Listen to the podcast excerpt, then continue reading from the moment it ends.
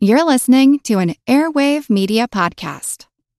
You can probably treat yourself to an ad free upgrade, or at least grab an extra latte. After getting a Chime checking account with features like fee free overdraft up to $200 with SpotMe, no minimum balance requirements, and no monthly fees. Open your account in minutes at chime.com slash goals24. That's chime.com slash goals24.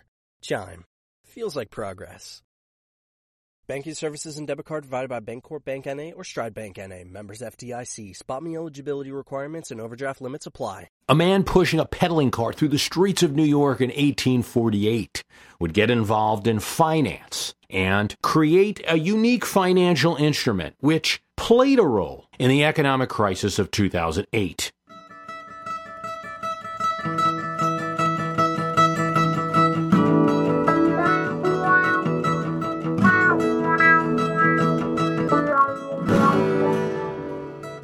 Fueled by the bonds that were sold for the Union war effort, the New York finance market was booming in the late 1860s. And no special license or Series 7 was required then.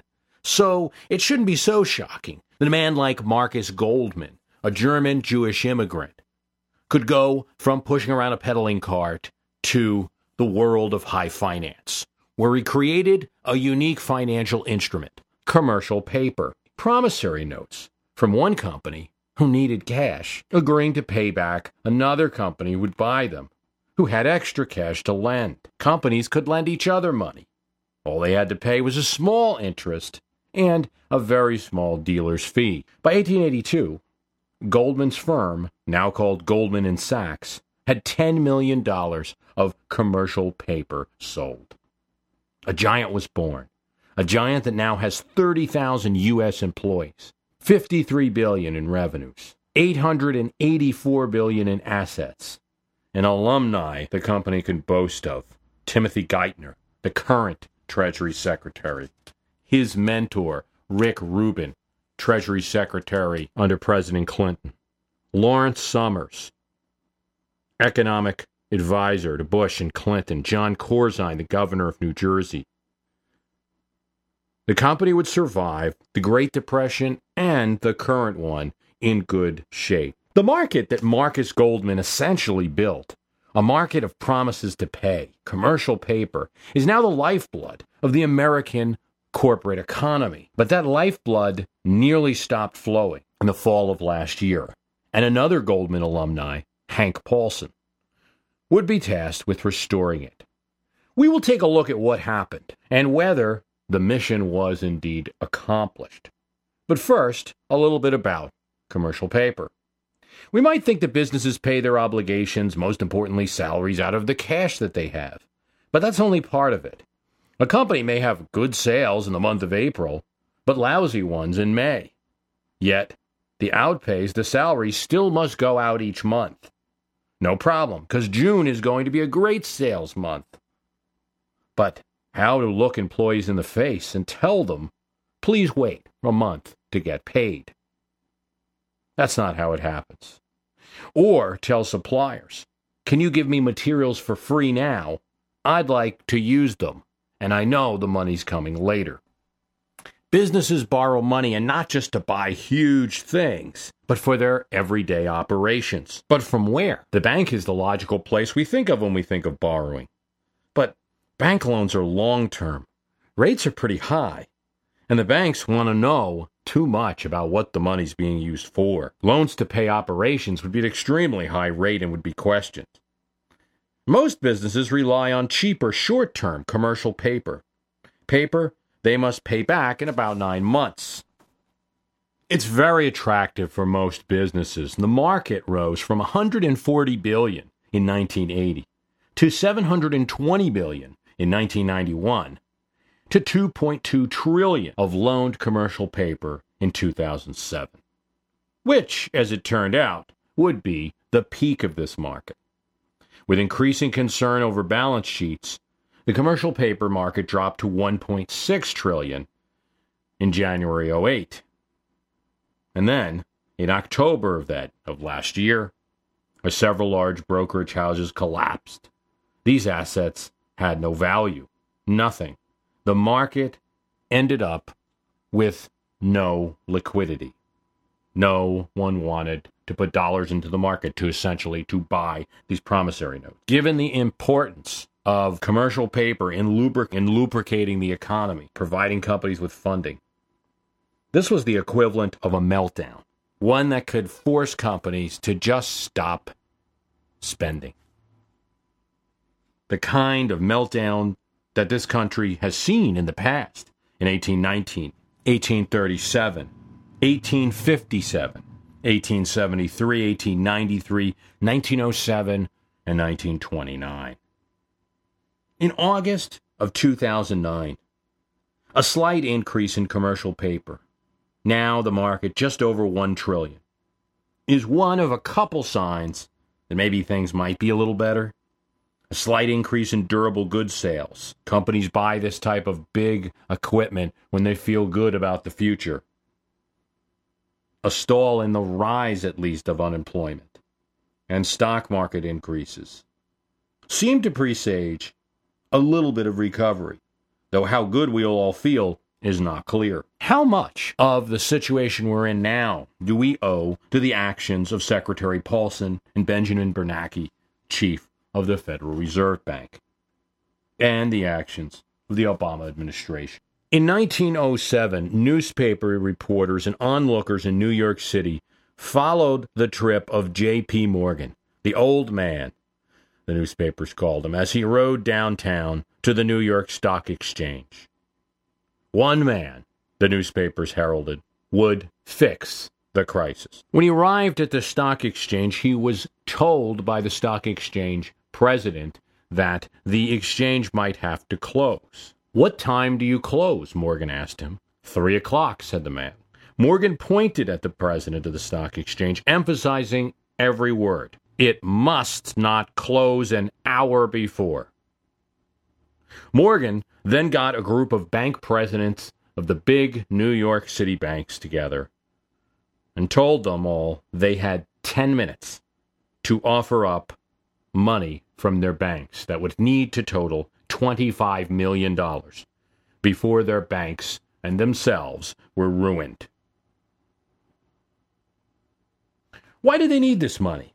The money that was needed was also a form of fast credit, call money, money used to buy stocks on margin. Like all credit, it came with risks and it inflated the market for stocks. On this day, with concerns about the financial stability of the major New York brokerage houses after one, the Knickerbocker Trust Company, suffered a run on its assets, no one wanted to lend anyone call money. And in fact, the rate went from 5% in the morning to 100% of the afternoon. So no one bought stocks. They couldn't afford to borrow money to buy them. And prices dropped. Call money, incidentally, would also have a big effect on the 1929 crash. In the 10 minute meeting, J.P. Morgan was successful. He raised about $24 million and notified the exchange of this new call money that was to be made available. Brokers now hopped over each other to get the big stocks. There was a rally in the market, and the newspapers reported it all. It was good news for the country and for the city. They relied on this financial business then as it does now for its superiority. J.P. Morgan had saved the market, or so it seemed on the surface. Morgan, of course, had a large role, but he was quietly helped by Theodore Roosevelt's administration. 25 million in government dollars for liquidity was made available to back up Morgan's efforts. This helped to reassure the banks. And so it wasn't Morgan's sales pitch alone he came with some Treasury money. This was not the era where the government would telegraph what it was doing to help the market, so uh, there was no speech from the Treasury Secretary Theodore Roosevelt announcing this new money. It was handled quietly through Morgan and the banks. Depending on how you measure dollars going back in time, because there are multiple ways of doing it. $25 million then is either 500 million, it is at least that using CPI costs. Or if you use the wage of an average worker and what it could buy at the time, the comparable amount to 25 million would be 2 billion today. Or if you use share of GDP, which is another way of measuring money, because simply comparing 25 million now to 25 million then doesn't accurately uh, measure things, or even comparing and just converting the dollars based on the prices of things in the consumer price index doesn't exactly work. Because though the equivalent dollars might be 25 million then to 500 million now using the CPI, 500 million net here in this economy that's this large, 14 trillion dollars doesn't mean as much as 25 million did then. There were not a lot of people who had access to 25 million then. So, using the share of GDP method, it could be considered as much as $10 billion. Still not the size of some of the actions taken in 2008, but pretty big, especially for the time. And the federal government would be involved in another way. It would owe the House of Morgan a favor. And when Morgan's company, U.S. Steel, later would merge with another company who had gone uh, bankrupt, creating the largest steel conglomerate, Theodore Roosevelt, the trust buster, look the other way. The U.S. Steel deal would be investigated by Roosevelt's successor in office, William Howard Taft, but no criminal wrongdoing was ever found. It is also legendary that everything got better after Morgan's visit to the stock exchange. Now, the, the New York crisis and its solution uh, prevented a meltdown, to be sure. But then local banks began to fail all over the country as consumers heard the news that New York banks were failing and demanded their money out of the banks. The banks then needed to call on their reserve funds, which at the time, this is 1907, there is no Fed, were these major New York banks. So if a bank in Omaha needed money, they were getting it from their bank in New York. The call for all these reserve funds led to conservative lending practices and triggered a short recession. September 24th, 2008 will probably go down as one of the more awkward meetings in American politics. And depending on how you view the world, it was either a unique bipartisan moment of statesmanship or a conspiracy at the highest levels of government. President Bush and Vice President Cheney met with Speaker of the House Nancy Pelosi and the majority of leader of the Senate, Harry Reid. The Republicans met the Democrats. Not entirely so strange, considering one ran one branch of the government and the other party the other branch. But as this was in the middle of a presidential election, both candidates for president were also at the meeting John McCain and Barack Obama. They were to discuss the recent bailout proposal, which all of these parties agreed was necessary. But since Speaker Pelosi didn't want to act alone without Republican votes for this controversial measure, the House and Senate Republicans were also called to the meeting. Their members, many of them, were balking at the size of the plan. And with the cachet of the soon to be gone Bush White House diminishing, there's only one factor that could bring them to the table at this point supporting their party's standard bearer, John McCain presidential candidate is the leader of the party during the period of the election, as tradition. It was a group so big it was hard to even, with a wide angle lens, get everybody on camera. This was a unique situation that called for this unique meeting the plunging of the Dow and the collapse of several major banks, Lehman Brothers, Bear Stearns, investment houses, a crisis that required cooperation. Yet, as in all political meetings, this was theater and the audiences were many. John McCain and Barack Obama struggled to demonstrate their leadership in this tough time. Speaker Pelosi wished to show Democrats as fixing the broken system, perhaps to cast Republicans as the cause of the crisis and Democrats the solution. She would get into trouble for making a speech that hinted at that. President Bush and Vice President Cheney Cheney wanted to hold on to that part of their legacy which remained and not have the presidency end in a depression. And no one wanted to see further collapses or crashes. An awkward, tense meeting. But then, it is not every day that a major market crash happens in the midst, right smack in the middle of a presidential election. In fact, it's never. But we have presidential elections in America every four years and crashes every once in a while in American history, as we said 1819, 1837, 57, 73, 93, 1907, 1929, 1987, 2008. So it was only a matter of time before the twain would meet and a crash would occur right in the middle of the campaigning. The resulting program had a horrible name TARP, uh, Troubled Assets Relief Program. In the past, government thinkers would come up with sensible names Medicare, the Great Society, the Fair Deal, Pay as You Go, Lend Lease, Head Start, Superfund, Cash for Clunkers. This was called TARP. It quickly became known by even a worse name, the Wall Street Bailout, which really endeared it to people at the time. Henry Paulson, Bush's Treasury Secretary, was hired two years prior and was one of the few Bush cabinet members who had not been in his circle for very long. He was from the street himself, having been the head of Goldman Sachs. Bush gave him some latitude. A conservative socially and a hawk on foreign policy, a tax cutter, Bush didn't necessarily, as a president, show an interest in downsizing the government. The purchase of Fannie Mae and Freddie Mac for, for $1.4 trillion may have been the largest government undertaking to that time. The TARP plan involved $350 billion immediately and 350 a month later if Congress did not disapprove it, a negative option bill. This would enable Paulson to purchase the mortgage-backed bonds that had carved holes in the bank balance sheets, putting many banks on the verge of collapse and destroying the trust that is the basis of any economy. If you didn't know if the person you were dealing with had these bad assets or not, how could you lend them any money?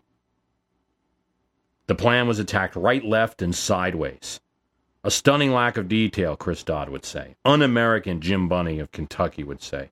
Ron Paul and Dennis Kucinich both disapproved the program.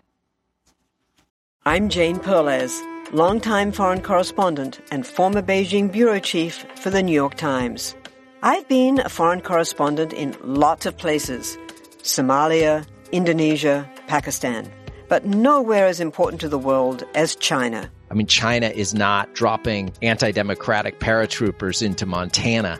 But of course, we did see things like the weather balloon slash spy balloon riveting the whole country for a week. This is Face Off, an eight part series in which we'll take you behind the scenes to key moments in the tumultuous US China relationship. We'll speak with a diplomat, a spy, a tech reporter, a US admiral, even Yo Yo Ma. Plus, my pal and noted China historian Rana Mitter joins the conversation. We'll look at what's driving the two nations apart and explore whether anything can help bring them back together. Face Off launches April 9th. Others saw the plan as perhaps not perfect, but better than doing nothing. Congress voted for the funds, in no small part due to the influence from party leadership and both 2008 candidates. There was a key problem with TARP as Paulson first proposed it, something that many financial people picked up on. You've got banks, and they have these toxic assets, these mortgage backed securities where the mortgages are not even being paid in many cases. Could be completely worthless. No market for them. So all anyone wants to do now is get cash. Now, the government comes along and says, I've got 700 billion. How do we know? It's been all over the news and there was a vote of Congress. So now the government comes with a bag full of money and says, let's make a deal. George Soros, Warren Buffett both came out against it. Buffett suggests that how can you make a deal when you know the other side's got money? Specifically for the purpose of paying for these assets. Buffett suggested that we let the market buy these toxic assets. And then the government could perhaps match the buying, but allow the market first to set up what a reasonable price is. Buffett offered put in 10 billion of his own if the government would give him 90 billion to purchase the rest. Without real trades, Buffett argued, you've got no ideas what the other assets are worth, and you could overpay. Let a few traders buy them, see what the prices are, and then jump in. But you have to have somebody who has skin in the game to establish a real market. Yet, this solution was not necessary. There was no need for Warren Buffett to become the new J.P. Morgan and save the world. Uh, Paulson himself already soured on his own plan. And when he got the TARP money, the bill was written loosely enough where he could change things around, and he did.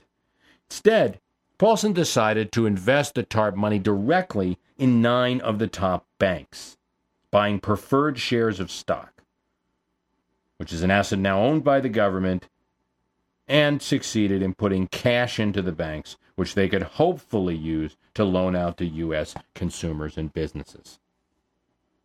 Socialism reared its head in the rhetorical debate that followed one cartoon showing Lenin, Marx, and then Bush. Just in 2008, the government had sent out stimulus checks, bailed out AIG, bought Fannie Mae and Freddie, and now this. and Now this. The criticism highlights a contradiction. America is not socialist, not even in 2009. A $14 trillion economy. The federal budget is 3 trillion, much of it Social Security payments. TARP was 700 billion, 0.7 trillion, about 5% of GDP. A little less than what we spent on food and beverages in 2008. It's a high number, to be sure, but there's a larger economy that it fits into. Incomes vary widely. We don't have equality of income. Wealth varies. You can get whatever job you want. With some exceptions, you can pay people what you want. For most things, you can charge what you want, what you can get. It's not socialism, but it's not an inactive government either. Adding TARP, stimulus, the Fannie Mae, Freddie Mac bailout, AIG, all federal spending, including Medicare and Social Security, you get like something like $5 trillion, about 20% of the economy. Not even a third. Now, add in what states spend on education and healthcare, and maybe you get 6 trillion. Not even half. That's all the significant spending. Government has a presence, that's to be sure. The larger economy in America is private. But if any government action in the markets is socialism, America has had a hidden hand for quite some time. Markets are not 100% free. The Federal Reserve has since 1914 exercised some control over the funds small banks have to lend. Banks do not decide on their own what to set rates at. Their instructions, in the form of a market based instruction, what the Fed lends, what rate the Fed decides to lend to the bank at, banks are told, in effect, how much to lend for, at least the range of what rate they can charge. And recently, the federal government and the Reserve have done the following rescued the peso in 1994, arranged the help of the IMF of which the U.S. is an extremely influential member, to prop up the Asian markets in 1997, provide funds directly to Citibank in 1992, arrange a Saudi loan. Didn't pay the money, but they arranged a loan with the Saudi government. The federal government bailed out savings and loans banks in 1989 at a cost of about half the TARP expense in today's dollar. The Fed freed up liquidity after the 9 11 attack. For free market operating on the invisible hand theory, the hand is not always so invisible. It was a strange situation, one that pitted inside Washington against outside America. Mavericks in both parties against their leadership, and people against Wall Street, people against Congress. The bailout, as it was called, was not popular. But neither party could get political traction off it. So we saw something that was rare in American politics. The party system failed to represent the entire choice of opinion of the American people. Now, this was either done because it was the right thing or somebody lost their seat at the table. But it was difficult for either party to get support, political traction off this bailout because both significant party candidates had supported it. Before getting into TARP program and its possible impact, let's look at the panic of 2008, contrasted and compared with other panics in history. The panic of 2008 adds evidence to a simple theory. After times of freewheeling, speculative markets, and times of easy credit, a recession occurs. It was true in one of the first market crashes, that of 1819. Credit and speculation for Western land had driven the crisis. True in 1837, bank expansion, easy money. 1857, again, loans for Western land and railroads. 1873, railroad speculation and the collapse of a major railroad under led by Jay Cooke plunged the market. 07 was related to the expansion of the New York financial trust companies. 29 the stock market. 2001 the dot com bubble and an 07 housing credit. It might just be simple. What goes up must come down. But the challenge is, and will be, predicting when the real up point has occurred. From 1873 to 1879, the U.S. government under Ulysses S. Grant took no action to stimulate the economy or prop up the market. Thus began the Long Depression. Some six years. Economists differ on that time frame. Prices were low until 1879, but GDP was up for most of the 1870s. There was a severe depression, however, in 73 and 74. The easy credit was part of the problem. The securitization and over leveraging of home mortgage credit matches credit expansion in other periods, leading now to calls about doing something about credit card companies. In the 1830s, one Georgia writer celebrated the credit that had helped his native land. Without credit, the wilds of the South would not have been cultivated, he said. Credit bought our lands, improved our rivers, opened our canals, built our cities, cleared our fields, funded our churches, erected our colleges and schools. But most did not share the Georgian writer's view. A Democrat wrote President Van Buren in the 1830s, urging him to please redeem us from the banks which have inundated our country. Anti bank politics was good politics in the early part of the 19th century. But now that it's no longer this big stone building that doesn't lend you money anyway, this bank in the corner of a town somewhere, but it's a piece of plastic in your wallet. Do we have the same view of credit today? Is it a Faustian bargain? It's not real money. It increases prices. At least it sure did with house prices. Credit went way too far in 2000 to 2007. Yet we can have no doubt that credit also put people in homes and helped them to make improvements to their homes. And while many were over leveraging, others were not. Hard to argue that. But you can argue it went too far during this decade. Want to learn how you can make smarter decisions with your money? Well, I've got the podcast for you. I'm Sean Pyles, and I host NerdWallet's Smart Money Podcast. On our show, we help listeners like you make the most of your finances. I sit down with NerdWallet's team of nerds, personal finance experts in credit cards, banking, investing, and more. We answer your real-world money questions and break down the latest personal finance news the nerds will give you the clarity you need by cutting through the clutter and misinformation in today's world of personal finance. We don't promote get rich quick schemes or hype unrealistic side hustles. Instead, we offer practical knowledge that you can apply in your everyday life. You'll learn about strategies to help you build your wealth, invest wisely, shop for financial products, and plan for major life events. And you'll walk away with the confidence you need to ensure that your money is always working as hard as you are. So turn to the nerds to answer your real world money questions and get insights that can help you make the smartest financial decisions for your life. Listen to NerdWallet's Smart Money Podcast wherever you get your podcasts. Average price for a California home from 170,000 to 550 during the decade. Probably went too far.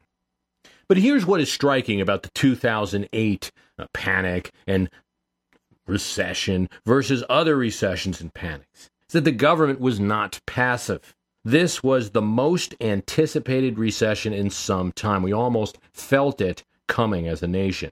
The first stimulus package was in January 2008, and the year was spent with some dread and news coverage over the state of the economy and which brokerage house might close next, until it finally happened in September. Contrast this with 1929, where outside of tax reductions, there was no federal stimulative action for three years. Or 1873, where it lasted at least uh, three, perhaps seven years with no government intervention. This time, the government was right on it. Yet the cost was two payments of $300 billion, 50 of which went to the auto industry, some of which went to prop up the commercial paper market. The national debt is somewhere near 14 trillion. It's far easier to see what didn't happen. Unlike in 1930, people did not lose their bank accounts. Generally, there were no bank runs outside of a few smaller banks. When big banks like Washington Mutual collapsed, other banks picked them up. The FDIC raised its insurance level to 250,000. Yet the FDIC's budget has never been enough to cover the obligation of banks. It still is not. It's only psychological confidence that protects our banking system in the end. And that was held, iffy at times, but held. You could argue that the TARP, the perception that the government was going to bail out companies that were, quote, too big to fail, as ugly a notion as that is for so many, on the right because they fear it's socialistic, on the left because they fear it's helping big companies and helping the rich get richer at taxpayer expense. But that knowledge that the government was protecting certain entities that were too big to fail seemed to help to bolster overall confidence in banks. There's real pain in the economy, particularly in the area of housing foreclosures and unemployment. But there isn't the 10 million people roaming the suburbs that might have happened if we applied the ratio of population during the Great Depression to today. Jobs are lost, but unemployment, COBRA, retraining, and Social Security programs exist outside the challenges of the modern labor market. They are payments going into the economy, whether the economy is doing good or bad. And while these thin measures are not enough to stimulate the economy on their own, they do seem to reduce the pain. The various new stimulus programs, the 700 billion in stimulus money have kept enough industries with something to pursue perhaps to maybe forestall some decisions about layoffs. Jobless numbers rising from September 2008 to April 2009 have slowed. This is a better feeling recession than many others, depending, of course, on where you live. The economists have developed meteorological like efficiency. They can tell you exactly what will happen, but it's a pretty big guess. And then, when it happens, they track the storm's arrival and its progress. We've watched this recession sail through. And now, the most anticipated recovery is replacing the most anticipated recession, and some of the meltdown talk and nightmare scenario talk of October 08 is gone. Fear of the future has been lessened. However, there is a trade off. History's most managed recession may have a side effect. History's most managed recovery. At some point, steps will have to be taken that, in theory, will be anti stimulative. Is Congress ever going to pass an anti stimulus bill? But they might have to the Federal Reserve will have to raise certain interest rates as well. Congress will have to cancel some stimulus programs for in recovery, leading to cries of outrage in affected industries. But if one follows Keynesian school economics, we only tend to hear about one part that Keynesian is some liberal who advocates the government putting money into the economy, phony money that's really not there. But there's a second element to Keynes' theory. You put money into the economy when times are bad, you pay for it when times are good. And that's where we seem to have the political problem. Following this model, Congress will have to raise taxes to cover the cost of the debt used to stimulate. Of course, an economy with more people working is better able to handle those type of payments than one that has high unemployment. The U.S. Congress is not well set up to go against popular opinion, nor really is the office of the presidency, though it's insulated a little better by the Constitution with a four year term. The Federal Reserve is designed to be a bit of a firewall politically. It has a political element. The chief of the Fed Reserve is appointed by the president. But it can make decisions that are unpopular. Ben Bernanke told Congress recently that he was willing to do unpopular things to help the economy. One congressman said to him back, Good luck. Now, it may sound like I'm defending the TARP uh, program, and to some extent, I do think some action was necessary, and the TARP was as good a program. I tend to see the psychological factors as more important than the actual program so long as the program wasn't destructive. But there is a bad side. Banks are not lending the TARP funds in big numbers. Take a look at Citibank, for instance. Citibank lent 15 billion of the 50 that it received, and it has planned to lend out 45 billion more of these TARP funds. But normally, with the leverage the bank gets, you know, that sounds like a lot of money. Some of it is promised loans for the future that haven't occurred yet. And when you consider the leverage a bank gets that usually would allow it with that kind of money to lend out several hundred billion of that 50 billion it received from the government. So this lending is somewhat minuscule. 22 billion were used up. So what happened to the TARP funds? 22 billion were used to shore up Citibank's balance sheet. Banks seem to be saying, Thanks for the cash, and we'll use it to shore up ourselves from collapse. Then we'll lend when we feel better, thank you very much. Not before. We don't want to put ourselves in jeopardy. That wouldn't help your economy. But part of their shoring up is keeping high paid New York City employees. And salaries there are not what Main Street likes to see. On the other hand, Citibank has also lent out over 300 billion in non-TARP funds. So, if they didn't exist, if they had crashed as a bank, that 300 billion would not be in the economy right now. While they're not lending enough of the TARP funds, they're still doing lending. So, to answer the question, when do you get the bailout that Wall Street got? That's the question everyone's asking. How can the government save Merrill Lynch, but not save me? It's nearly impossible, I think, for most people to answer that question or make that assertion. I didn't get a bailout. How do you know? In most cases, in most cases, I think it would be fair to say that anyone making this statement is not aware of all the information they need to make that assertion. If you are unemployed, facing foreclosure, well, it's hard to say that Uncle Sam helped you out.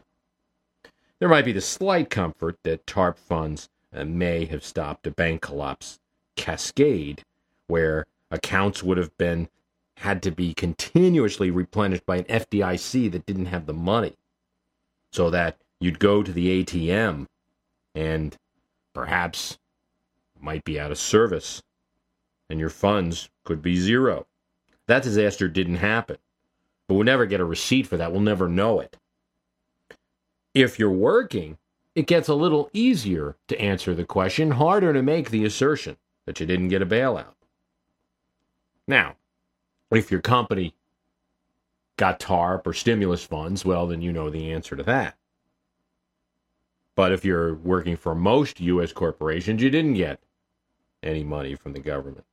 But if your company used commercial paper, then you may have been paid in a couple of your pay periods by Ben Bernanke and Hank Paulson. If your company doesn't use commercial paper, maybe its customers do. 50 billion of the TARP funds would, would be used to go directly to the auto industry. So if you worked in autos or a related industry, you benefited there. These are abstractions. They're going to be hard for most to understand, and most will go on thinking, what they think and won't believe it. That's the trouble with the measuring the true effectiveness of, of effectiveness of a TARP program. The true measure of the TARP will be in the future. Do we see any windfall from these expenditures we made? We own some kind of shares in banks and auto companies. Does the U.S. government get something afterwards? Do banks feel any moral culpability to the U.S. since we got them on their feet again? Or is it just the fox guarding the henhouse, now with our taxpayer money? The history can't answer every question. We don't know if the TARP program was the precise program. But I would say this it's fairly clear that some kind of action from the government works better during a crisis. We've now reached the level where both parties, or the major elements of both parties, agree on that, at least. At least during the emergency period, the government must have some role. History is pretty clear when the government doesn't get involved the panic can spread, be disastrous for people, not just the length of the recession, but the hurt that the crash does, ruined lives. In the case of 57, 1857, a panic in which the government did, of course, nothing. Governments didn't do anything then. That is, it's agreed by most historians that the panic of 1857, the resulting market squeeze, the loss of assets for Southerners, for instance, virtually led to the Civil War because it led to a need for Western expansion, which brought up all kinds of issues. The Great Depression certainly led to the rise of fascism in Europe. In the United States, we were saved by that, but there certainly were stirrings when one looks at, say, Huey Long and what he was doing in Louisiana. And his attempt to bring his Share the Wealth program to the nation, perhaps contest the Democratic Party nomination in 1936 and try to win the presidency, establishing what he had in Louisiana, which was fairly close to a dictatorship, albeit a dictatorship that did bring school books and some better roads to a certain amount of people, but still demagoguery and, you know, could have been a very different United States. The point being, of course, that huge financial crises have not only economic consequences for people, it can be dire, but political consequences that could be dire for the nation.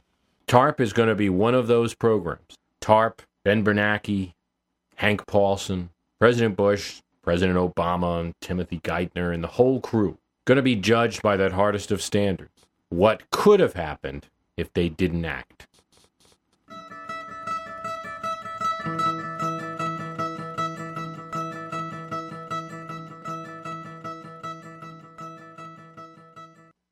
I want to thank you for listening. The website is myhistorycanbeatupyourpolitics.com. Reminder about the Facebook site. You can go onto Facebook and run a search for My History Can Beat Up Your Politics, or go to the website and there's a link there to the Facebook. You can start a discussion. You can comment.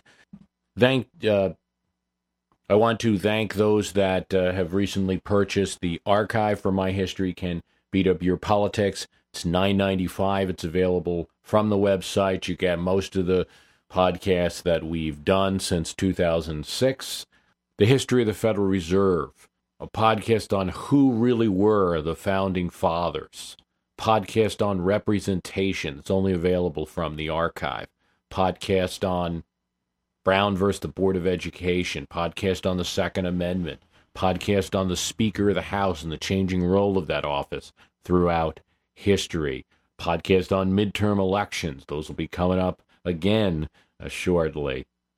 Podcast on primaries and the history of political conventions. Podcast on presidential protection and the Secret Service. Podcast on the role of television in politics. Podcast on Abraham Lincoln and the various views of him uh, that we had when that podcast was recorded actually in 2006. So, some interesting topics in the archives. And I'm also very grateful for those of you who have commented on the program on, say, a place like Podcast Alley or, most importantly, the comments section of iTunes. Uh, rating the show, giving a comment, that helps. I also do look at the feedback, so it helps the show get better and uh, it brings more attention to the show. Maybe if there's other people who are interested in history and politics, uh, they'll want to give a listen. We all know how important it is to keep your eye on the money, and not just your own. Stay on top of the latest financial and market news with Yahoo Finance, a podcast that releases new episodes almost every day. You'll hear a brief overview of the biggest news in the financial world, all in three minutes or less, right after markets close. Check out Yahoo Finance wherever you get your podcasts. That's Yahoo Finance wherever you get your podcasts.